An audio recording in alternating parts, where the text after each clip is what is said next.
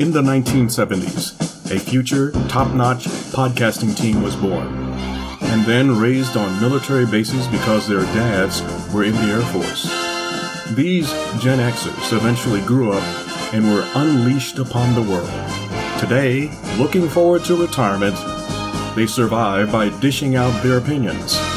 If you have questions that need answers and an open mind, if you can spare 60 minutes a week, and if you have internet access, maybe you can listen to Kenyetta and Jack save the world.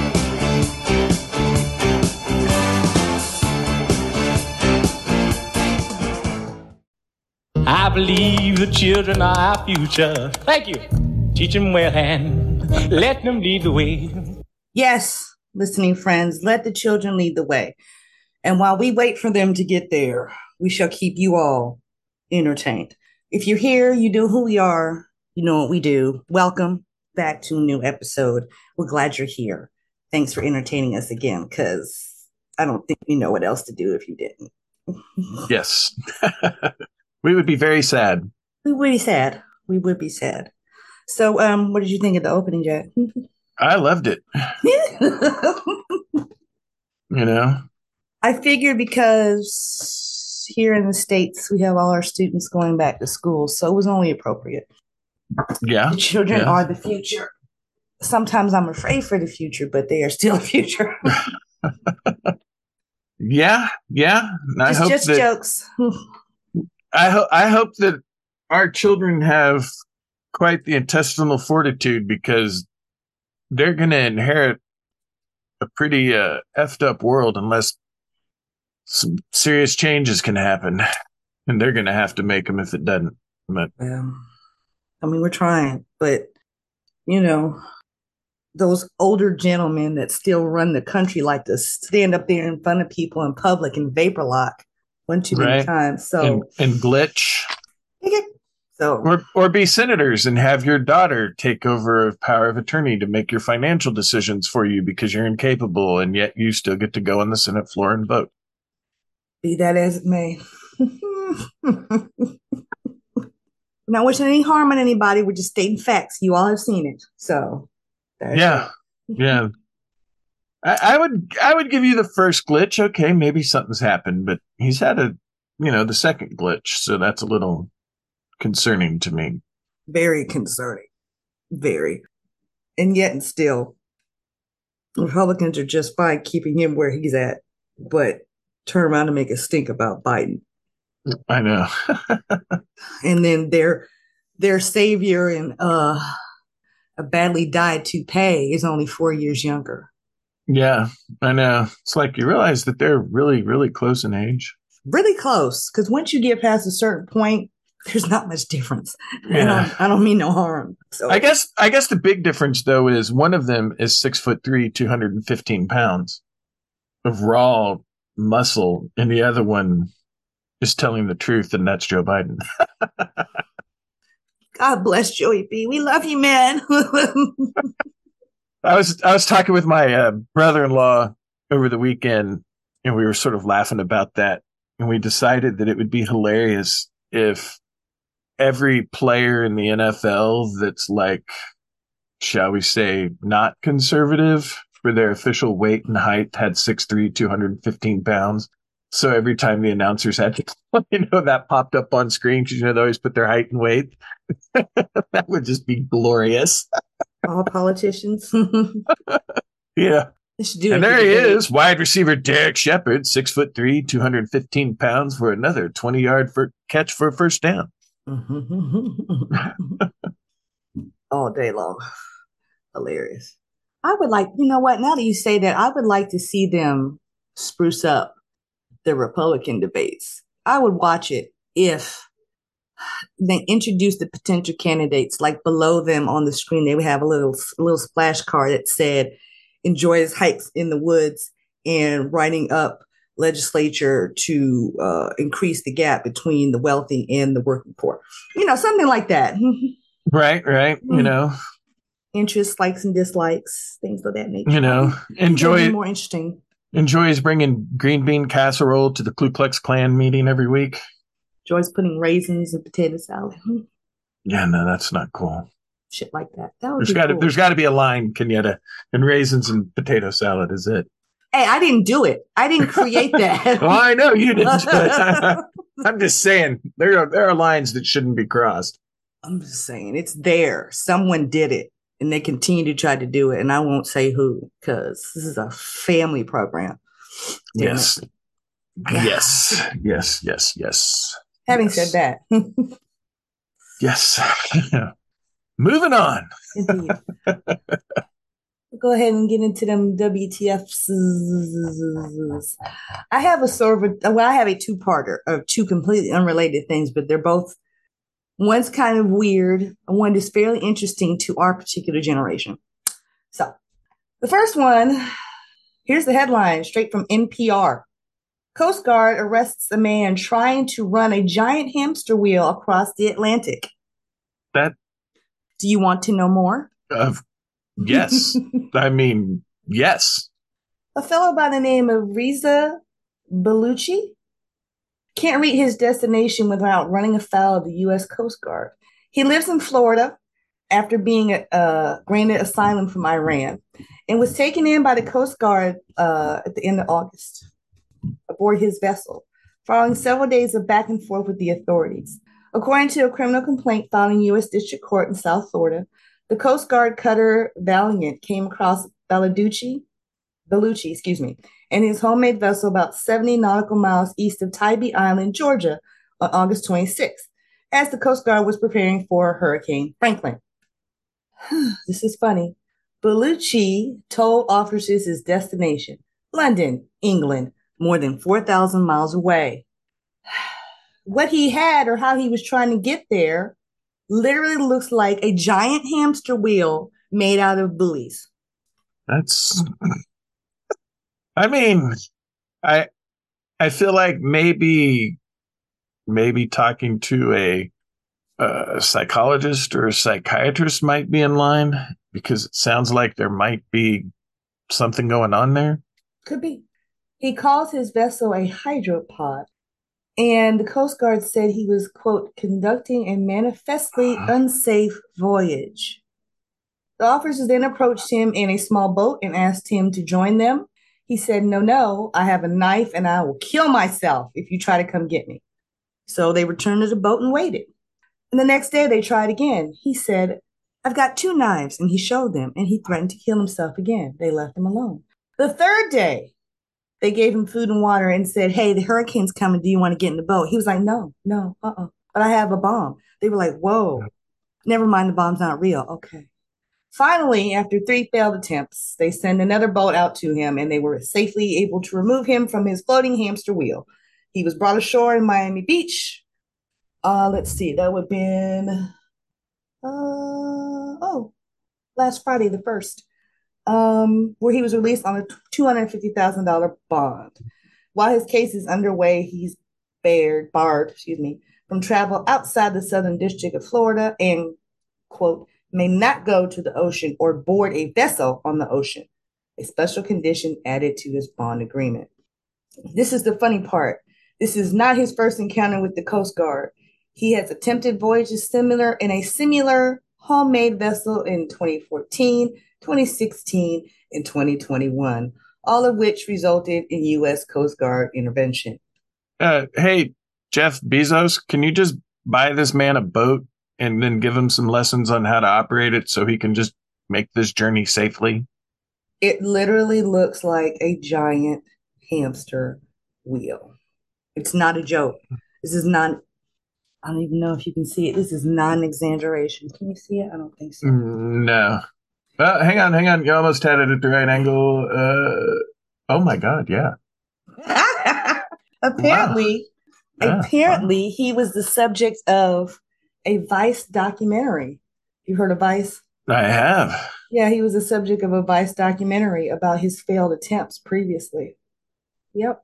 hmm So that's what that was. That was actually a still clip from said documentary uh, from Vice, which um, listening friends you can catch on YouTube. So you can see the man in the giant hamster wheel try to cross the Atlantic. Yeah, yeah. So there's that. I thought that was uh interesting. All the things that you think you've heard of, and then you find out you haven't. Yeah, you know, in this world, there's always something new and exciting and slightly crazy and unhinged that you get to learn every day. Why not? Out of everything else, you have to laugh to keep from crying. So, Yeah, you know, and in the grand scheme of things, I guess there are worse things than wanting to go across the Atlantic Ocean. I mean, you're probably not going to make it in that contraption, mhm. would be my guess. but uh, I give him an A for effort because he keeps trying. Yeah, that's what I'm saying. Somebody give this man a boat, teach him how to use it, and just let him make this journey that he clearly is being spurred on to do. He doesn't want the boat though. He wants to make it in his giant hamster wheel. He wants to be self-propelled. I guess True. that's I guess that's his whole thing. He wants to be self-propelled four thousand miles. I I that's all I can do is give him an A for effort. Anything else, I would be lying. Well, they could maybe, I don't know, put some rows on the side or, you know, oars, and then he could row, and then, I don't know. I mean, the fact that he took time to build that at all, it's thrilling. It's thrilling. Yeah. So, okay, that's part one. Part All right. two, completely unrelated. First, I shall playeth yet another clip of something unexpected. Here we go.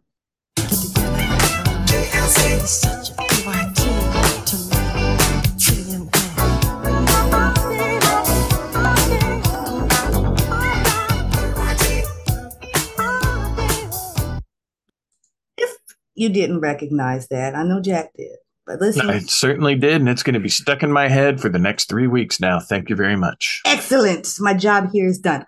However, for those who did not recognize that, that was Michael Jackson's huge hit PYT Pretty Young Thing from his Thriller album, which came out in 1980. Oh, oh 1982, excuse me. Guess who says she was one of the backup vocalists specifically in that part of the song? Oh no, I I know who it is, but I'm gonna. I saw that thing on uh, on TikTok too. Yeah. so yeah. Yeah. Um, but I'm gonna let you because it's your WTF. I'm gonna let you go ahead and spill the beans because it's kind of cool. It is cool. I just, I literally just found out it like two days ago. It's actress Mindy Cohn, who starred as Natalie on the 1980 sitcom The Facts of Life. Shocker. yeah. And apparently, her and Michael's little sister, Janet, y'all may know her, uh, just wandered into the studio, and Quincy Jones, who produced that album, put them on the track as backup singers doing that little high pitched Yeah. chant at the very end of the song. Well, it makes perfect sense because Janet was frequently a guest star on uh, uh, The Facts of Life, and she Mhm. also guest starred on um, Different Strokes as well. Good times too. Because uh, Facts of Life was a spinoff of Different Strokes, Mm-hmm. and so she was on both. So it would make sense that she would be friends with Miss Jackson. I have to call her that because I'm nasty. No, I'm kidding. oh my god, oh my god, no, no, I'm just being silly. Janet Jackson. I can't undo it. Um, so that I mean that would make sense that they would be friends, especially since that's at the time when she was guest starring on the show. So it, it, I just never knew that she could sing. Doesn't surprise me because generally creative types that do acting and whatnot generally also are pretty decent singers. So Truly. So I found that a most entertaining uh, piece of uh, pop culture. So yeah, the amazing thing is we're only just now finding out about this, like right, like you know, forty years later. like in, well actually the article i'm looking at was 2020 but still that's years you know after the fact and she just pops up in the interview like oh yeah i did the background vocals. That's me there and janet. Oh wow. What the hell? Yeah, yeah. I wonder if they're still friends. maybe. Maybe. But I, I found that very very cool. So there we go Yeah. listening friends i for one i hope y'all agree with me out there i need the facts of life to some, come up on somebody's streaming services soon. Yes. because this is nonsense. it's nonsense. So Yeah. there's there's my official position on that. Got to take the good and take the bad. Take them both. There you have facts of life. The facts of life. Okay, what's your WTF? And now we got a second song stuck in everybody's head. Yay! Yay, us. I almost feel bad now for my WTF because while yours are somewhat lighthearted, if and I'm not saying they're not serious, but they're more of a lighthearted thing. Um, mine is completely uh, about a bunch of uh, well, it's kind of horrible, but it ties in with the current uh, way the Republican Party is going, and they want to, you know, get rid of entitlements or welfare, but that's only for poor people. Billionaires can still get their welfare, and millionaires, um, that's perfectly fine. Um, but it's kind of how the evangelical uh, pastoral coalition is now joining in on this, and they're starting to preach this from the pulpit that a federal wel- welfare system, i.e., you know, food stamps, Medicaid, Medicare, lunch programs for kids, is not biblical. And right, because let me find it. Hmm. This is what they're preaching it off of. Second Thessalonians chapter two. Uh, it doesn't give the exact verse, but if you can find the second chapter of Second Thessalonians, you can find this. We Hmm. commanded you that if any man is just lazy and refuses to work, then don't let him eat. Blair said, You know, there's a proper place for charity, but if somebody is just a slug, as Benjamin Franklin said, hunger is a great motivator. Here's God's design, Blair continued. It wasn't for a federal welfare system. The family is supposed to care for the family. Parents raise their children and provide for them as they're young, and then as parents get older, their kids are to honor their parents, which means to provide for their needs as they get old. Throughout scripture, slothfulness and laziness is condemned as a sin. As I said a moment ago, the apostle Paul agreed to Ben Franklin, or Ben Franklin agreed with Paul. If a man doesn't work, don't feed him.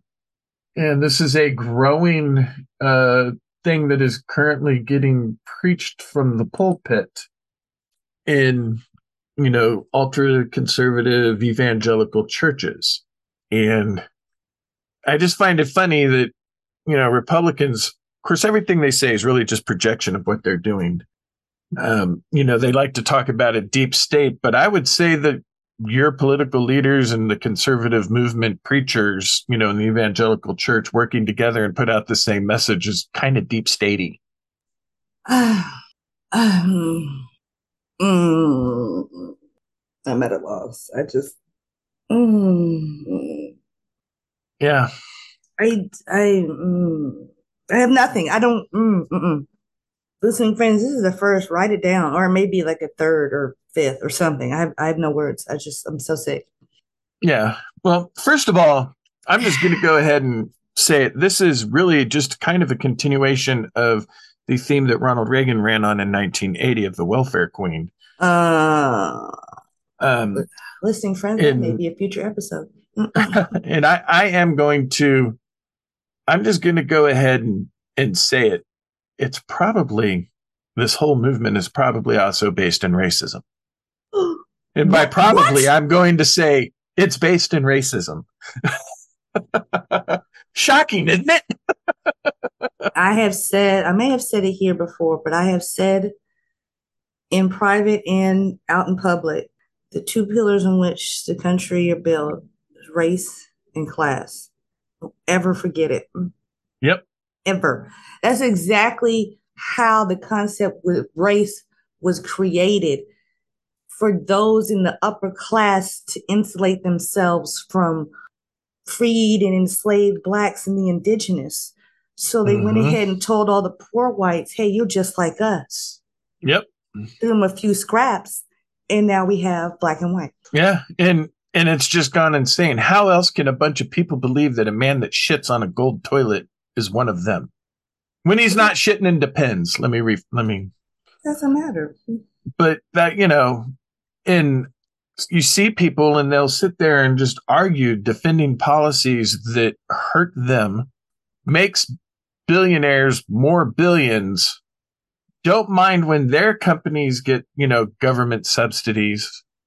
But, you know, the kid that doesn't, whose parents, because they work wherever they work and they don't make a lot of money and they can't, the kids can't afford lunch. Let's just let that kid go hungry at lunch. Hmm. But, you know, there's that. So to me, that's particularly evil. And then, of course, the other part is, as we were pointing out, that it's based on race and because that's just the whole welfare continuation of the welfare queen crap. But it's really, it's really just pissing me off that, you know, you have somebody like Elon Musk that can spend $44 billion and then tank something. And it doesn't even really affect his net, you know, worth.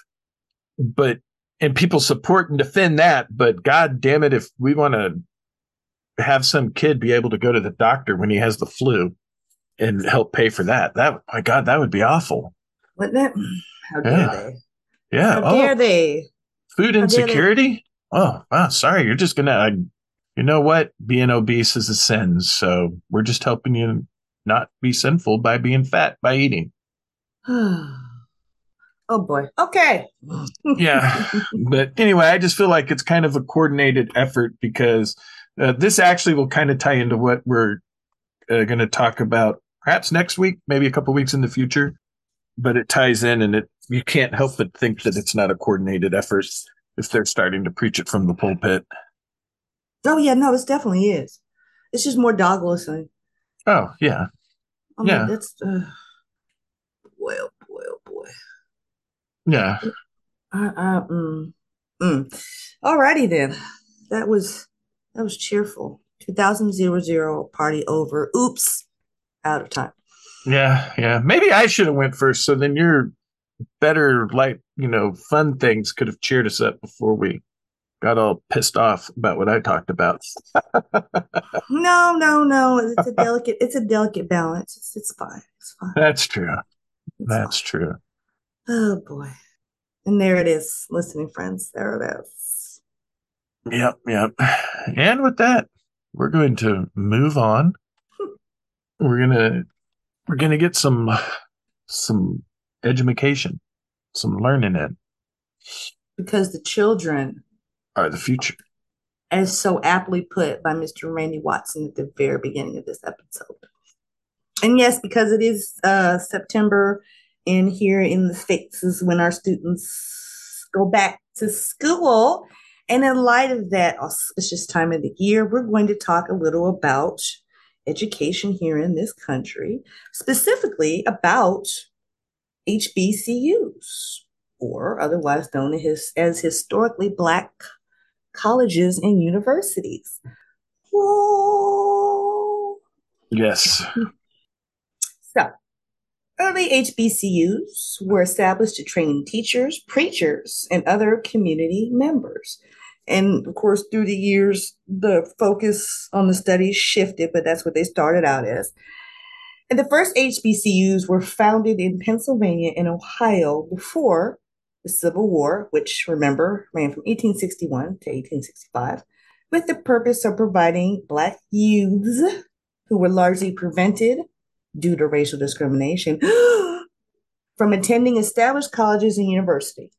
And it gave them basic education and training to become, as mentioned, teachers, preachers, tradesmen, things of that nature.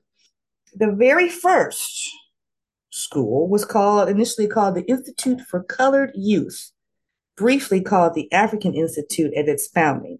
And this place opened on a farm outside of Philadelphia in 1837.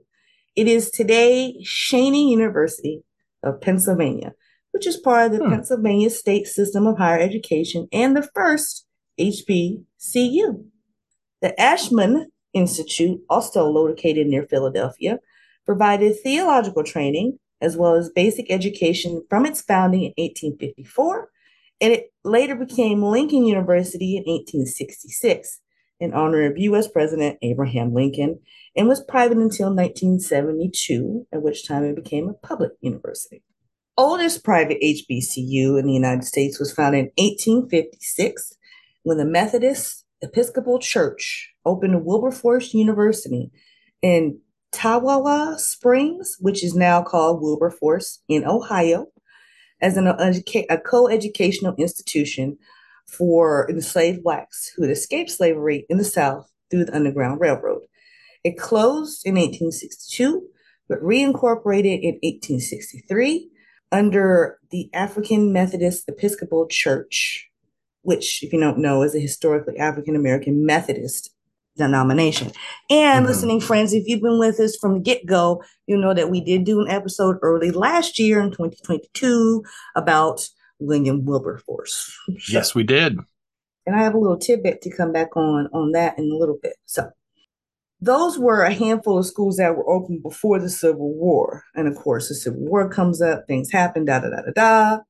Afterwards, there was a uh, act called in 1865.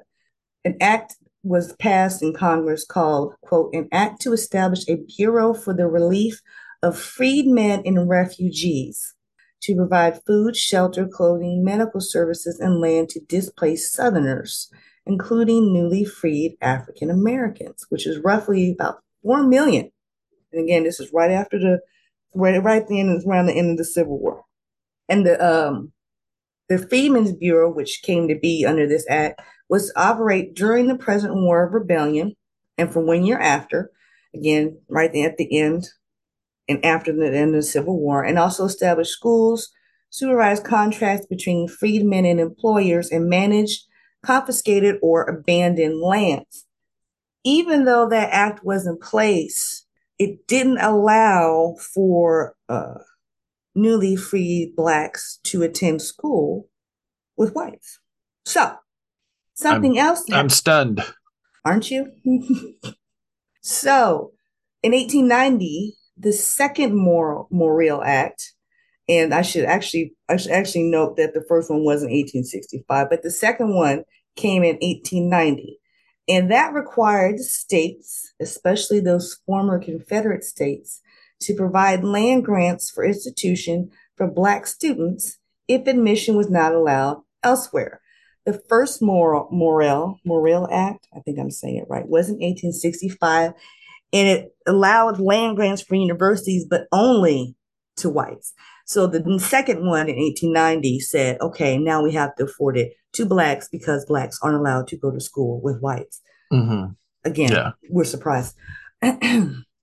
so those first colleges after the Civil War were established because of the Second Morrill Act and through the works of the American Missionary Association and the Freedmen's Bureau.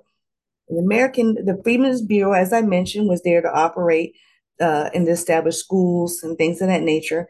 The American Missionary Association, or the AMA, is a Protestant-based abolitionist group founded on September 3rd, 1846, in Albany, New York. Its members and leaders were of both races, and the association was chiefly sponsored by the Congregationalists church churches ugh, in New England. The main goals were to abolish slavery, provide education to African Americans, and promote e- racial equality for freed blacks. The AMA played a significant role in several key historical events and movements, including the Civil War, Reconstruction, and the Civil Rights Movement. So, those two entities, the Freedmen's Bureau and the AMA, were mostly um, responsible or held most of the responsibility for establishing the schools that would be opened up underneath the Act of 1890. So, Benjamin Harrison, 23rd President of the United States, signed it in law on August 30th, 1890. And um, I should mention it was named after Senator Justin Morrill of Vermont. Hardy har har. So, again, what the act required states to do was establish separate land grant institutions for Black students. And the act granted money instead of land and resulted in the designation of a set of historically Black colleges and universities as land grant universities to begin receiving federal funds to support teaching, research, and extensions intended to serve underserved communities. And there were 19 affiliated universities in the 1890, 1890 system, or specifically, they're called 1890 land grant universities. There's Alabama A&M, which is in Huntsville, mm-hmm. Alabama.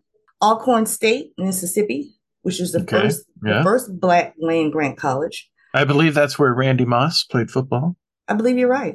Um, Central State University, also in Wilberforce. Now, we mentioned Wilberforce University a couple of minutes ago. Central State University was originally a part of Wilberforce and split off on its own because it had its own area of studies. It became its own separate institution in 1947, changed to Central State College in 1951, and then the university in 1965. Here's the fun part the place where I went to college at, or I'm alumni at, back in Oklahoma, was originally called Central State University. Yes. My school had to change their name to the University of Central Oklahoma because Central State University already existed in Ohio. That's facts.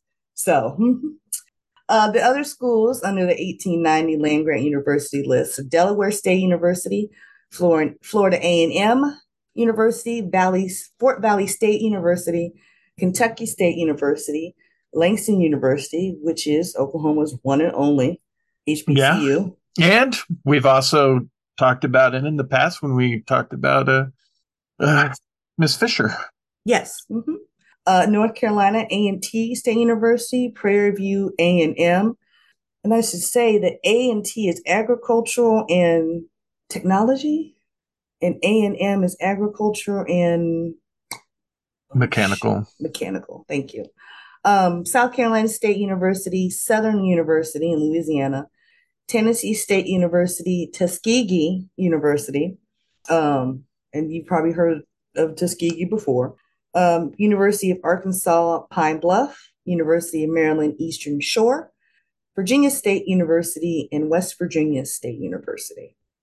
So those are the ones that were opened up as a result of the 1890 land grants. But, but of course, those were not by any means the only ones that were opened up. So, Mhm.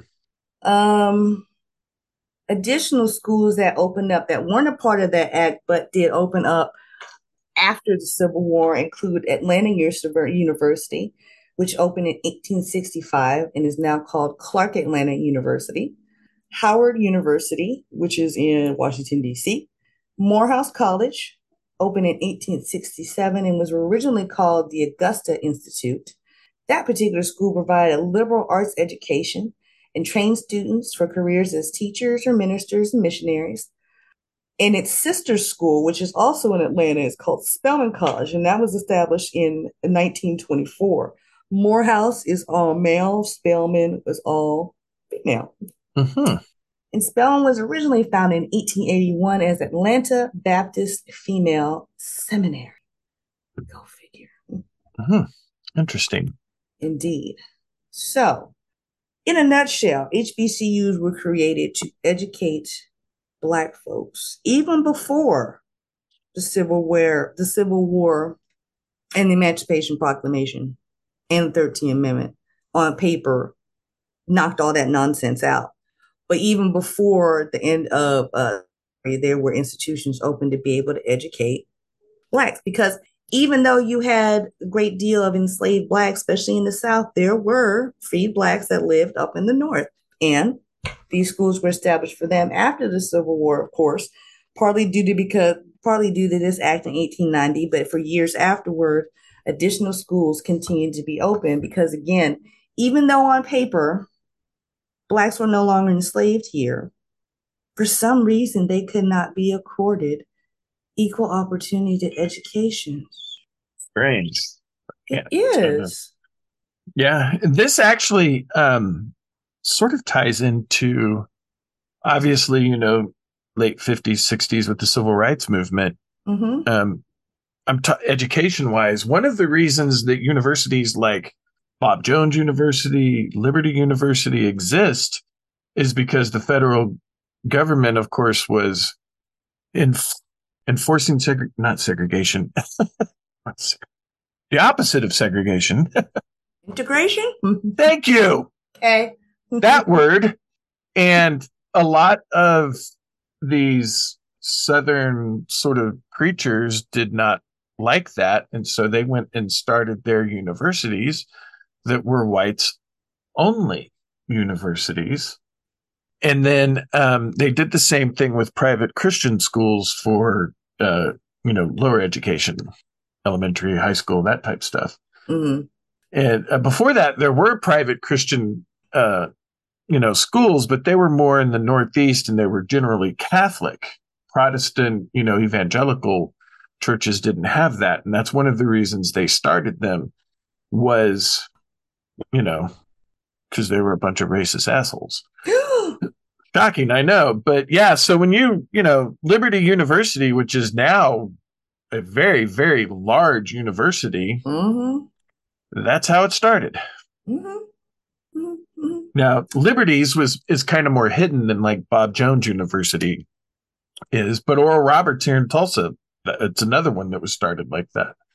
Yeah, I remember we uh we went and visited Oral Roberts because my grandmother was a, a huge fan. Uh, so we when she came to visit, we rode on up there and took her for a tour, and of course we saw the giant praying hands. And Yeah. she bought a um a postcard. I think it was a little bit bigger postcard size, full color photo of the praying hands. And I promise you, it was still hanging in her bathroom the last time I went to visit her in 2021. Wow. And she came to visit and go there, I want to say sometime in the early, early 80s, I believe, when we did that. Early to mid 80s, somewhere like that. She still had that picture hanging up. She was Wow. That is a odd thing to be a fan of. What can I say? but she was Yeah, a so- fan of Oral Roberts, I'm telling you. yeah, a lot of those it just sort of made me think, oh hey, those are the anti hmm HBCUs. hmm It's true. It's true. It's true. So, from the late 1800s to the late 1900s, HBCUs thrived and provided a refuge from laws and public policies that prohibited prohibited Black Americans from attending most colleges and universities. And these schools provided undergraduate training for 75% of all Black Americans holding a doctorate degree 75% of all Black officers in the armed forces, and 80% of all Black federal judges. Before higher education was desegregated in the 50s and 60s, almost all Black college students enrolled at HBCU. I mean, you didn't really have a choice. Mm-mm. Not at all. And it's an interesting thought while I was researching. I found this tidbit that some critics noted that many HBCUs, particularly those existing in the years immediately following the Civil War, were founded by whites, many of whom had negative pre- preconceptions of the social, cultural, and intellectual capabilities of Black folks. As Black students were generally barred, especially, particularly in the South, from established institutions, critics questioned whether separate schools, in fact, hindered efforts towards social and economic equality with white. Hmm. Hmm. I feel like that's still a thing. It is, um, um, for better and for worse, it is. So, the term historically black colleges and universities, that was the actual term was established in 1865 by the Higher Education Act, which expanded federal funding for colleges and universities, created scholarships, gave low interest loans for students, and established. They're still national- paying those on. I say? Establish a national teachers corps. So here's where I'm going to test my uh my my orating skills as though I haven't been talking enough in the past almost two years with our with our little project. But currently there are 107 HBCUs. Only three have closed. Hmm. So I'm going to tell you what they are. Get ready okay. by state. All right. Alabama has Alabama A&M University, Huntsville, Alabama State University, Montgomery, Bishop State Community College, Mobile, Concordia University, Alabama, Selma, which is one of the closed ones in 2018, Gadsden State College in Gadsden, J.F. Drake State Technical College, Huntsville, Lawson State Community College, Birmingham, Miles College in Fairfield, also Miles School of Law, Oakwood University in Huntsville, Selma University in Selma, Shelton State Community College, Tuscaloosa, Stillman College, also in Tuscaloosa, Talladega College in Talladega, Tuskegee University in Tuskegee, H. Councill Trenholm State Community College in Montgomery. Arkansas has four. University of Arkansas at Pine Bluff, which I mentioned earlier, Arkansas Baptist College, and Philander Smith College, Shorter College, all in Little Rock. Delaware has one. Delaware State University in Dover. It's a nice campus up there. I've been. In DC, you know, of course, we have Howard University and the University of the District of Columbia. Yes, it exists. Florida has four Bethune Cookman University, Daytona Beach, Edward Water, Edward Waters uh, University in Jacksonville, Florida A&M or FAMU in Tallahassee, Florida Memorial University in Miami Gardens.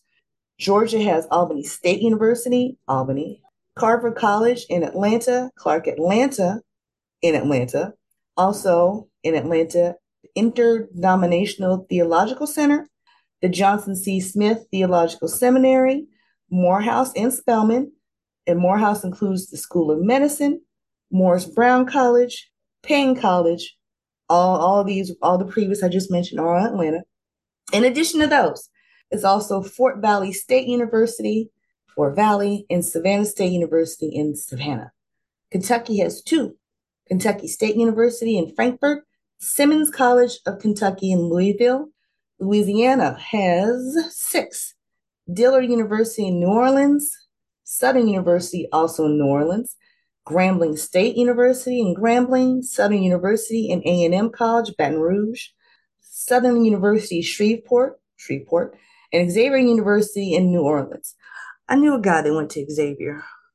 He's very proud of that. They have a very uh and there is there is actually an Xavier College, I believe, in Ohio, or Xavier University in Ohio. Yes. So to, to tell the difference, they call this one X U L A. Yeah, that's how they tell the difference between the two. So, uh, let's see. Maryland has Bowie State University, Coppin State University in Baltimore, University of Maryland Eastern Shore, as I mentioned previously, in Princess Anne, and Morgan State University in Baltimore. Michigan has one, but alas, it closed in 2013. It was called the Lewis College of Business in Detroit. Let's say a prayer. Mississippi has seven. Alcorn State University in Lorman, Coahoma Community College, Clarksdale, Hinds County Community College, Utica, Jackson State University in Jackson. One of my uncles did go there for about a year or so. Uh, Mississippi Valley State University in Ida Betna. Ooh, did I say that right? Sorry. Rust College in Holly Springs and Tougaloo College in Tougaloo. And my other uncle graduated from there. So yes. Um, may he rest in peace. I feel like Hmm. Tougaloo, you just said that and it just reminded me of Breaking Two Electric Tougaloo. Don't do Sorry. it. Don't do it. I Couldn't help it. Missouri has two Harris Stowe State University in St. Louis and Lincoln University in Jefferson City. North Carolina, quite a few. Barber-Scotia College in Concord, Bennett College, Greensboro, Elizabeth City State University Elizabeth City. I've known quite a few people that have gone to Elizabeth City State University. Um, Fayetteville State University in Fayetteville, Hood Theological Seminary in Salisbury, Johnson C. Smith University in Charlotte, Livingston College, Salisbury, North Carolina Central University, Durham, North Carolina A&T State University, Greensboro, Shaw University in Raleigh, St. Augustine's, also in Raleigh, and Winston-Salem State University, Winston-Salem. In Ohio, as we've previously mentioned, we have Wilberforce University and its, I guess, first cousin, Central State. Also in Wilberforce is Payne Theological Seminary. Can you imagine having all that in one? That town is nothing but college. Apparently, As we mentioned earlier, Oklahoma has one, Langston University. Uh, Pennsylvania has two. Cheyney University, as we mentioned, which was the very first HBCU, and the Lincoln University.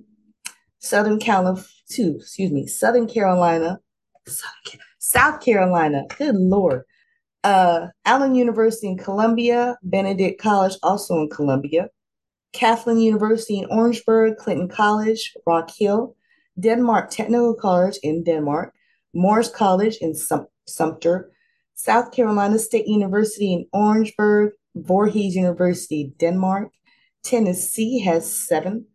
American Baptist University, Fisk University, Tennessee State University, all in Nashville, Knoxville College, Lane College in Jackson, Lemoyne Owen College, Memphis, and Meharry Medical College.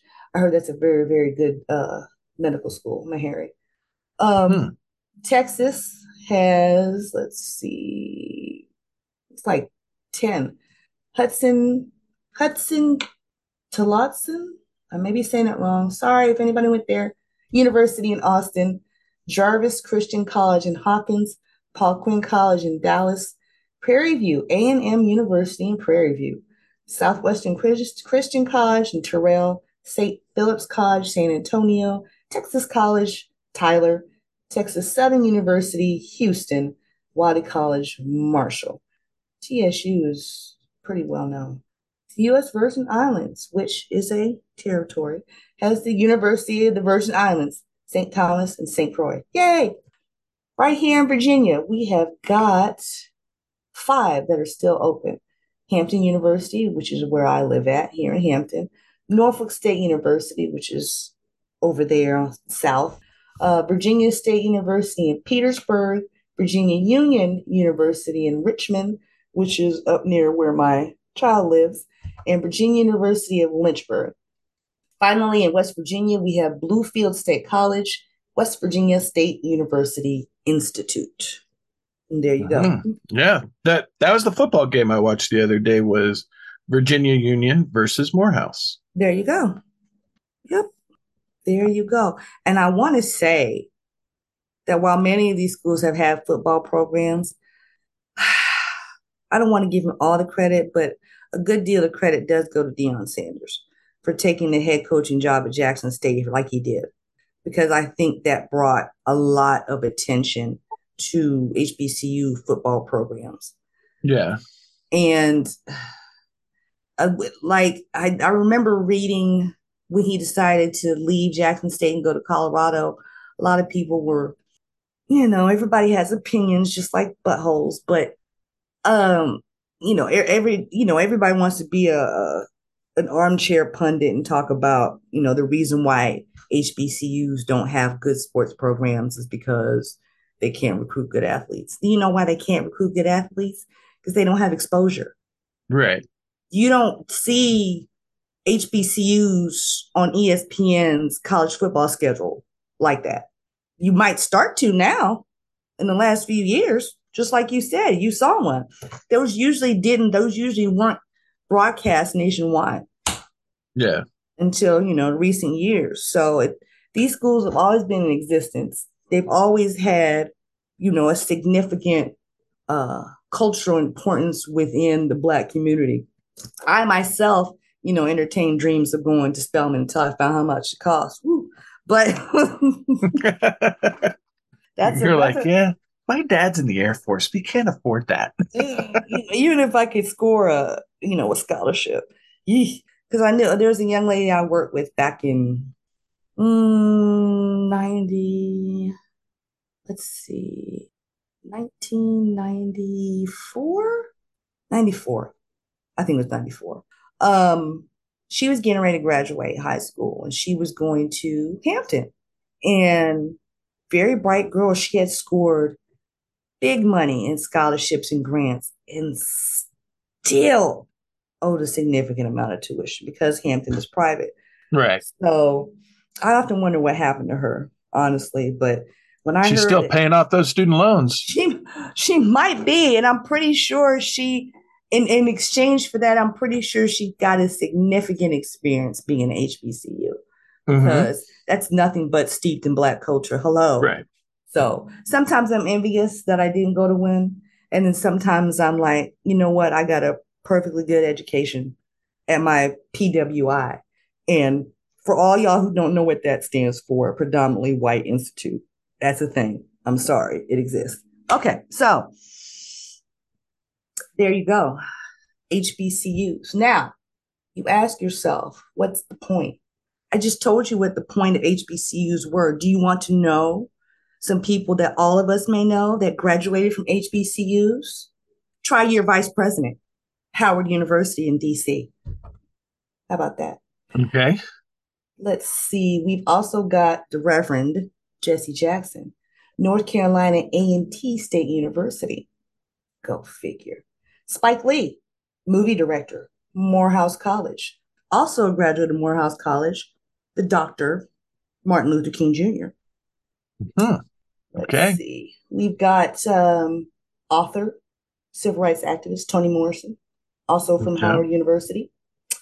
We've got Althea Gibson, the first African American uh, tennis player to win Wimbledon, French, and U.S. Open titles. She graduated from Florida A&M University.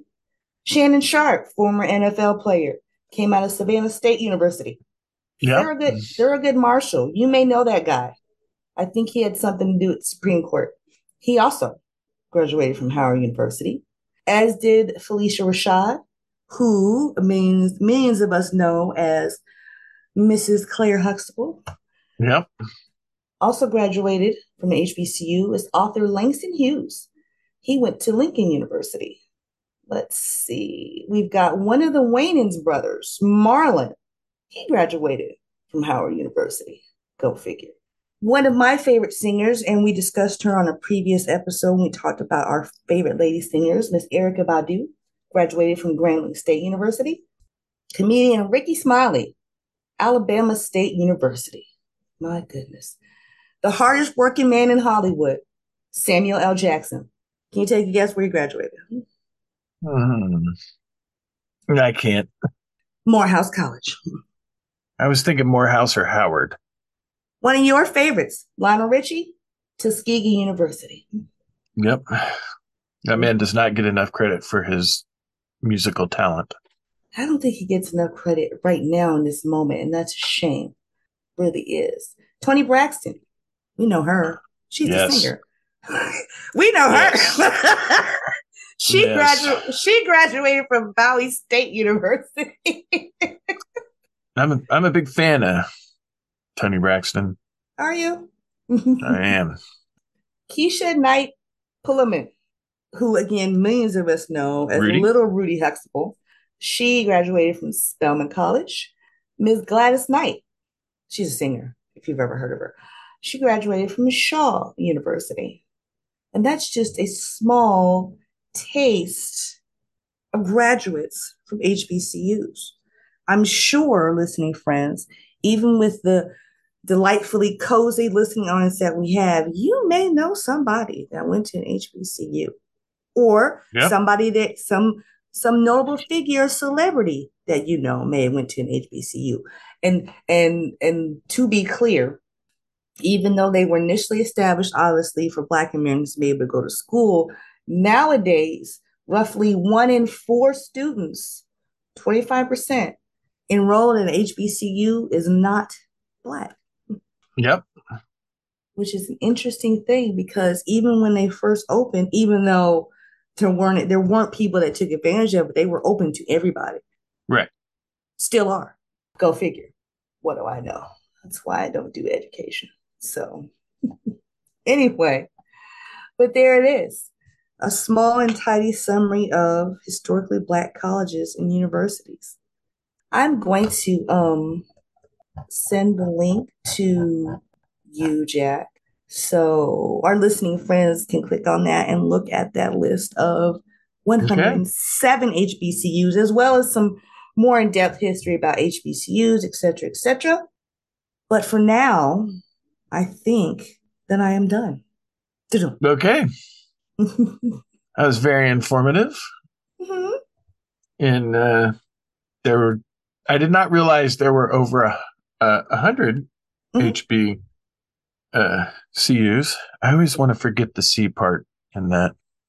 Um, I don't know why, but no, that's that's quite interesting, and it it seemed like I don't know if it was just the way you were reading, but it seems like most of them are uh, east of the Mississippi.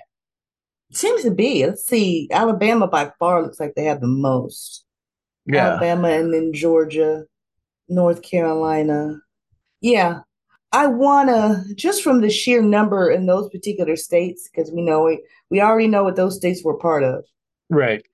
I think it was it may have been To counter, or not counter, but because of the Civil War, and it was to I don't, I don't know how to phrase it properly, but I, I think it was um, lawfully enforced petty.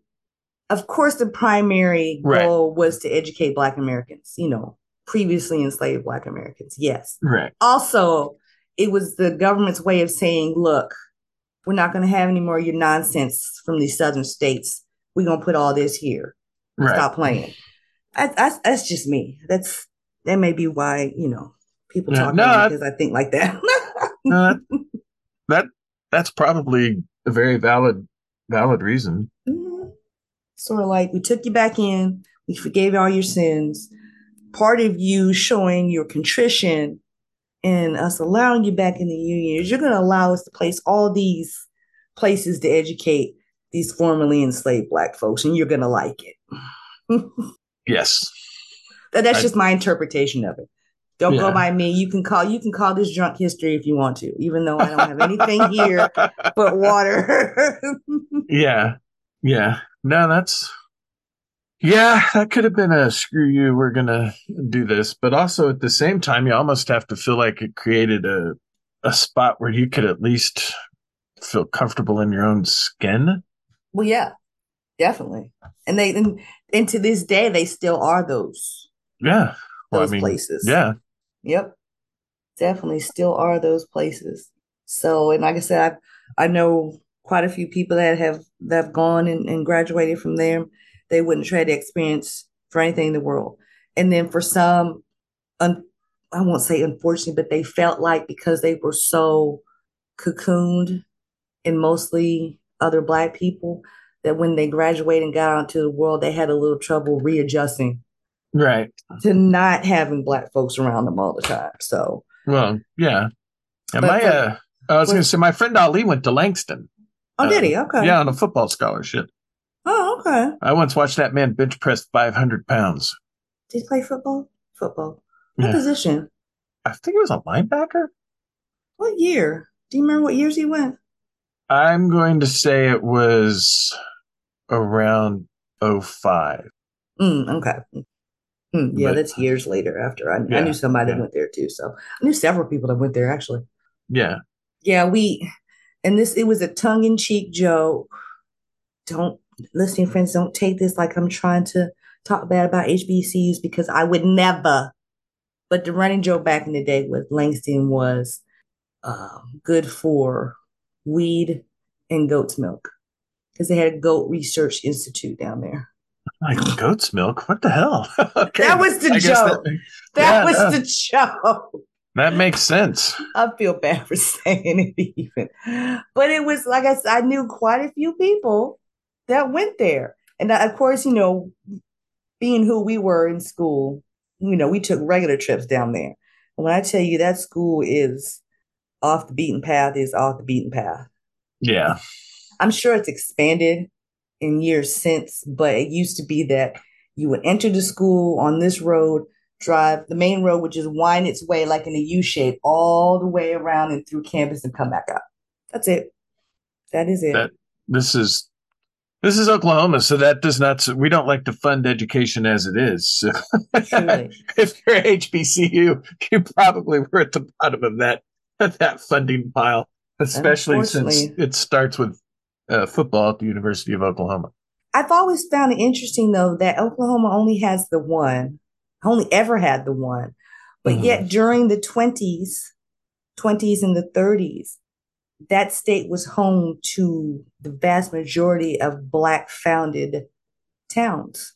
Yeah, all black towns. Yep. Yep. Yep. But they only had the one school. I've always found that an interesting historical fact. So before we tra la la la la off into the the great otherness, I would like to throw something out there, just to FYI. Okay. Um, listening friends, if you've been with us from Jump, you know that um, when Jack had his solo podcast, he had um, Dr. Bob Blackburn, one of the foremost authorities on the Tulsa Race Massacre, on to discuss that particular uh, event. And later on this month, on September the 29th, OWN, the Oprah Winfrey Network, is uh, premiering a six-part docu-series called Rebuilding Black Wall Street, hosted by one of my fantasy ex-husbands, Morris Chestnut. Mm-hmm. So they are actually uh, covering and talking to uh, descendants of the residents of Greenwood who are uh, working on rebuilding uh, certain parts of the main Wall Street section. Right. Um, new businesses, projects, and things like that. So each episode focuses on one particular aspect of the rebuilding project. So want to put that out there. So everybody, if you have access to OWN, please go watch it. Not just because it's hosted by Morris Chestnut, but that is also a good thing. So Yeah, I believe the I believe a museum because that's called the Greenwood District in Tulsa. Yes, I yes. believe a museum just opened up Mhm. about the whole. I I can't remember if it had just opened up or it was in the process of you know opening up. I know, I but if you go to has Tulsa. I think it is open. So I believe you should go and check it out if you're in Tulsa. I Why find you that want to go to Tulsa is beyond me, but I mean, that would be worthwhile to go.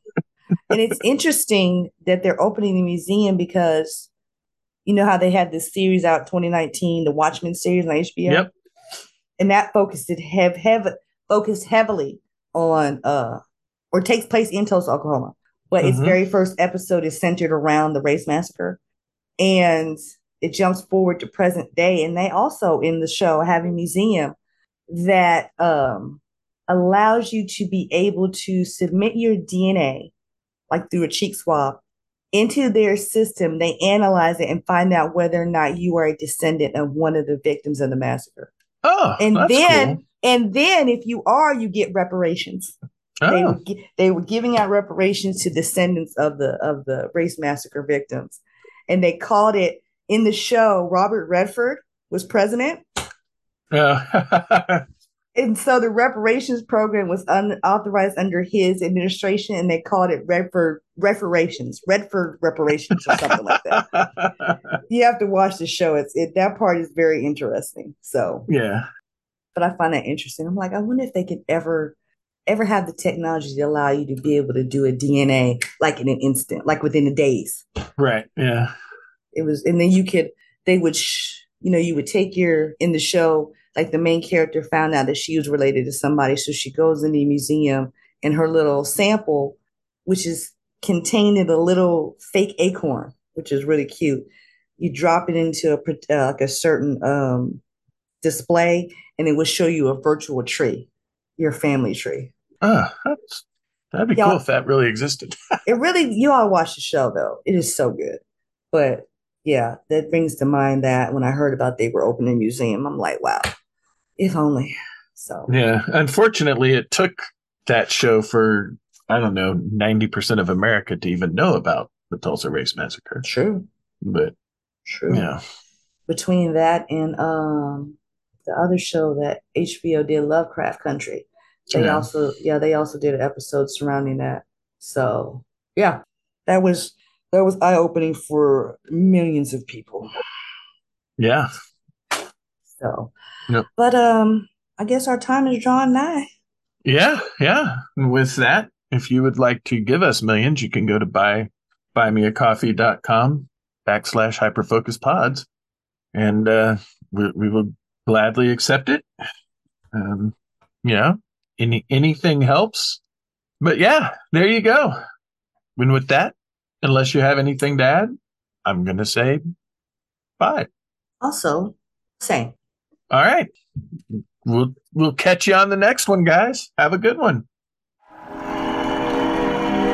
And now, folks, it's time to say goodnight. We sincerely appreciate your patronage and hope we've succeeded in bringing you an enjoyable evening of entertainment. Please drive home carefully and come back again soon. Good night.